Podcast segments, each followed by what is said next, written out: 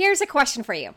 How do you feel and what do you make it mean when other people are upset, angry, sad, or disappointed because of something that you said or did? This is a really important question because your answer influences the way that you lead. Let's dive into it in the episode coming up. Here's the question how do you successfully transition into your first official leadership role, build the confidence and competence to lead your team effectively, and establish yourself as a respected and trusted leader across the organization? That's the question, and this show provides the answers.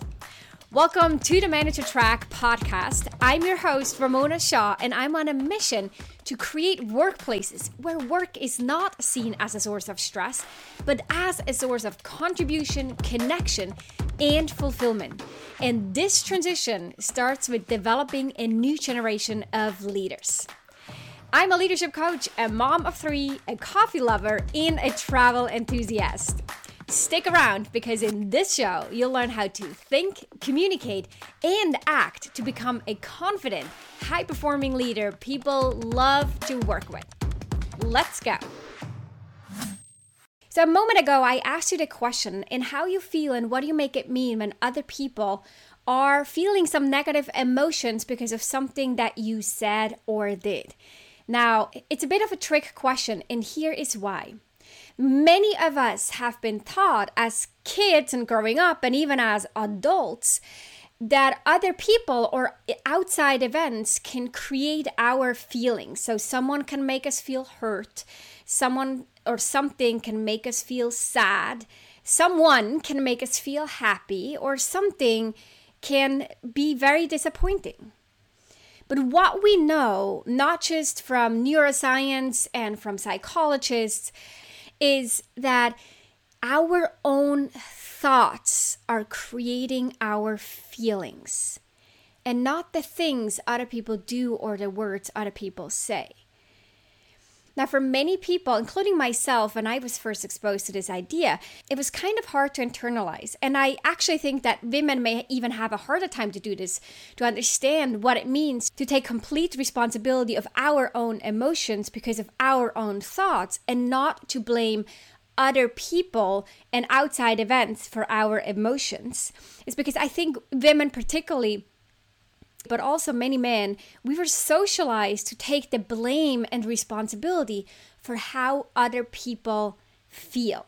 But again, because our feelings come from our thoughts, that also means that other people's thoughts come from their own brain, not yours. So, as you can see, there's two sides to this. One is, are you blaming other people and outside events for how you feel?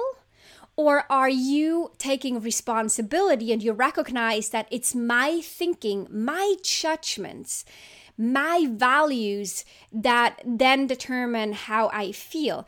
In fact, when we look at research, we can see that our emotions are only assumptions because our brain is trained to make sense of the world and predict what's going to happen. And that's how emotions are created. I will link to in the show notes a TED talk that I find really fascinating. Check this out if you want to learn more about how emotions are formed. But so taking 100% emotional responsibility for yourself means to understand that. Now, that doesn't mean that everything that everyone does out there in the world is all good. In fact, it's neutral, but we, based on our values and our beliefs, then classify it as either positive or negative. And that's really important because that puts all the agency back to you, and you are now owning your own emotional life. It's huge when it comes to taking a hold of your emotions, becoming more emotionally intelligent, and acting and showing up at work as an empowered individual and not coming from a victim mindset and blaming other people for how you're doing and how you're feeling. So that's one part of it. Now, the other side of this is that when you take 100% responsibility because you start to understand why you're feeling certain things and the fact that your thoughts are creating your emotions, and you also start seeing how by reframing your thoughts and trying on different perspectives or looking for alternative explanations for why something is happening, you can manage your emotions better. That then also means that any other person that you interact with is creating their own emotional reality. They're creating their feelings and their emotions. So it's not you doing something to them that then makes them feel bad or sad or disappointed. It's what they make that mean based on their own reality, their judgments, their thinking, their perspective. And we can see this, and I'm sure you've experienced this at times, that you can say the exact same sentence in the exact same way to one person, and you start having a great dialogue, and you say the exact same thing in the exact same way to another person, and they're having a completely different reaction. Or you could say something to one person on Monday and there's one reaction, and you say the same thing to the same person on Friday and you get two different reactions. Why is that? It's not because of what you said, not your responsibility. It's because of their inner world, what's going on for them, the thoughts that they're having, the context that they're in, and all of that. So, when you understand this, not just intellectually, but you really embrace this idea of emotional responsibility in the workplace, you become so much more effective at delivering constructive feedback. It's easy for you to do, and therefore you'll do it more frequently. You'll be able to sit through the discomfort when someone else is having a negative reaction. You'll be able to share bad news easier and more effectively, and also more compassionately. You'll be able to share mistakes if one happens. You'll be better prepared to, let's say, quit a job or decline a request. It'll be easier to stop people pleasing for those people pleasers out there. And on that note, it'll be easier for you to say no because you'll be able to sit with someone else's disappointment because of the decision that you've made. And all that is possible when you start to embrace the fact that you're responsible for your emotions and everyone out there is also responsible for their emotions. Whether or not they understand where emotions come from and whether or not they embrace this same idea, it doesn't matter. It all starts with you first. It starts with you being okay with other people's negative reactions because you are simply not responsible for and not in control for their beliefs about you, their thoughts about you, or their feelings about you. You have no control over it. You are simply responsible for your own actions, your beliefs, and your words. That's where your responsibility lies. So when you notice someone else being disappointed, you can go back and think, did I deliver this in the way that I wanted to? Did I show up the way that I needed to in order to honor myself, the team, my role, my responsibility as a leader? Did I do all that? And then I can be okay with someone else feeling disappointed or sad. In fact, I can feel compassion for them. Because think about it if someone's feeling sad or angry, disappointed because of bad news that you're giving them or because of tough feedback, think about it. If you put yourself in their shoes, you could say, like, I get it. Like, this is hard to absorb, this is hard to digest. I feel you. I would probably have a moment and I needed to breathe about this and think about this too. It's okay. It's okay to have any kind of reaction. There's no judgment, no shame for how they're feeling, even if they start crying. That's okay too.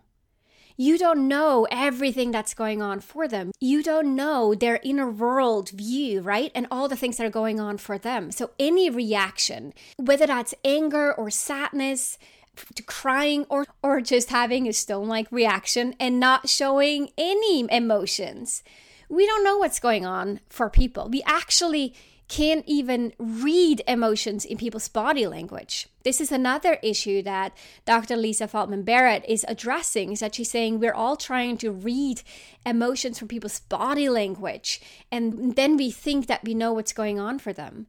That's not true. Yes, we can make assumptions and then be compassionate or curious based on that, but always being keenly aware that this is an assumption and it's not the truth. So when you let someone else have a reaction, right, and you feel compassion for them because you're now okay with it, life becomes so much easier. Leadership becomes so much easier. You'll be empowered to actually step into the role, honor your role, show up as the leader that you need to be in order to create the workplace that you want.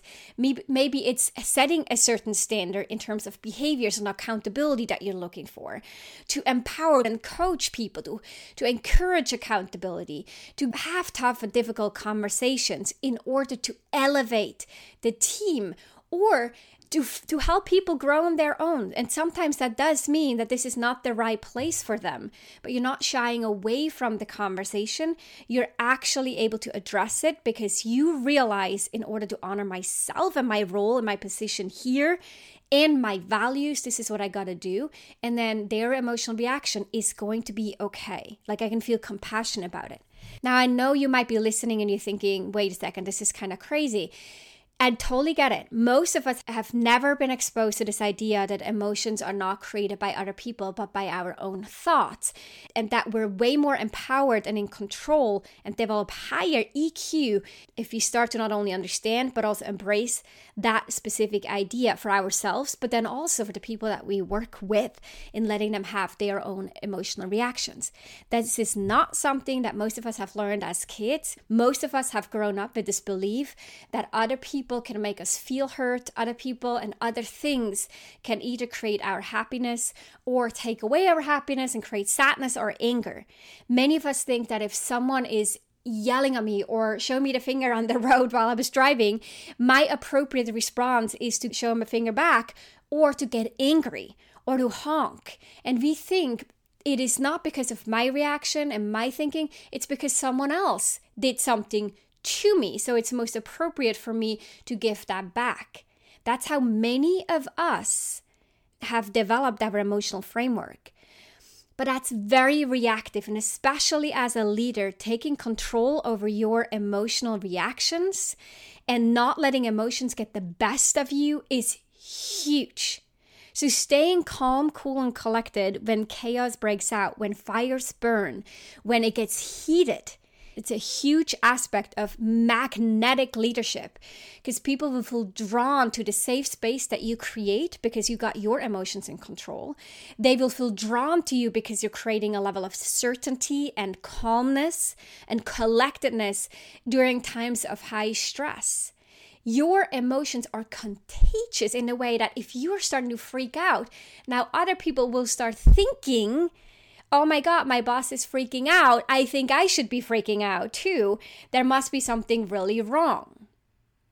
At the same time, if you can stay calm, cool, and collected, while you can't control other people's reactions, you do send a positive signal showing that this can be handled, showing that you'll be okay. The team will be okay, or the client will be okay, or the team member who maybe dropped the ball on something or messed up big time, that they'll be okay.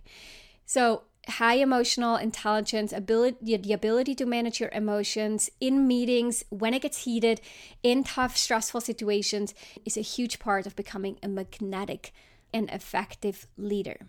Now, before I end this episode, I also want to address this one question that often comes up in terms of kindness. Like, isn't the kind thing to do to sort of respond to other people's reactions and maybe tone down my message or postpone the, the decision and so forth because of the emotional reaction that other people are displaying?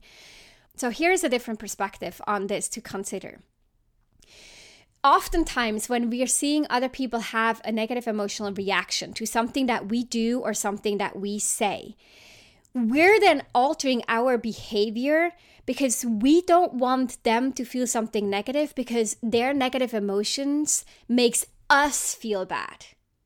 So we now feel guilty, or now we feel shame, or now we feel we screwed this up, or we're not a good leader, we're not a good manager because they are not liking us right now, because they're feeling disappointed of what I said. Maybe I messed this up. Now we are trying to create positive emotions in other people so that we can feel better. Think about this. Happens in your personal relationships too. We want other people to be happy, not only for their own happiness, but also because it makes us happier, knowing that they're happy with us. So, this can get to the point where you're using others and you're almost manipulating their emotions to feel better about yourself. It's the opposite of true kindness. True kindness is when you can have compassion for their hardship, for their emotional reactions, even if you know they're the ones creating it. You're feeling compassion for them because you understand, right? Whether or not they blame you or they understand that it's themselves creating the emotional reaction, that doesn't matter.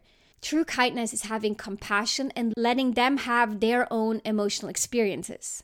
You're now allowing them to think and feel however they want without making it mean anything about you. The moment you start taking responsibility for other people's emotions, you're constantly trying to manage and control that. That is not true kindness it's also not like this authenticity. You're not showing up and honoring yourself and your role and showing up in alignment with your values. You're controlling others. So, and you're trying to do this when you actually can't, right? So this is really hard and it will make you way less effective as a leader when you can let others have their full range of their emotional experiences, you can be more present, you can be more compassionate, whether or not they perceive this as kindness. You are now in alignment with how you want to show up and you're doing the right thing. You're not doing the easy thing because it's going to make you feel better about yourself and everyone else feels good about you. You're doing the right thing. And this is a huge concept and a big part of the work that I do with clients because understanding it intellectually is one thing, and then actually applying it and seeing it in use is a whole different ballgame. And it goes back to defining really clear values, really clear principles, and getting the guidance and support in actually making that change. Once you do, relationships at work and in your personal life will never be the same again. They will change, and you will unlock a whole new level of leadership in your life. Again, both in your personal and in your professional life. Understanding this and researching the topic of emotional responsibility has changed my life, and it's something that impacts me on a daily basis. If this resonated with you and you have colleagues or friends who would benefit from hearing this as well, please do pass it along. Sharing this episode and bringing this idea to more people is what will change the way we lead one person at a time, and I would hugely appreciate it. So think of one person that would benefit, grab the link to the episode, and pass it along. And that's what I'll leave you with today. Thanks so much for tuning in, for embracing this thought. I hope you're thinking about it some more. I will add another TED Talk down below if you want to dive deeper into understanding where emotions are coming from. And if you want to learn more about how I support leaders in building their awareness, developing their leadership principles, and their repeatable and effective leadership system, then schedule a free Leadership Accelerator call. You'll find the link to that in the show notes as well. I'll be back with another episode next week, and you'll find me in the podcast app of your choice or visit ramonashaw.com forward slash podcast. Bye for now. If you love this show, then you love even more my free training for new managers. If you haven't watched this training yet, then I'll strongly encourage you to sign up at ramonashaw.com forward slash masterclass. You'll discover the key shifts you'll need to make as a new manager and the number one most common mistake to avoid. Plus, you'll walk away with actionable tips that you can apply in your role right away. Go to ramonashaw.com forward slash masterclass to sign up.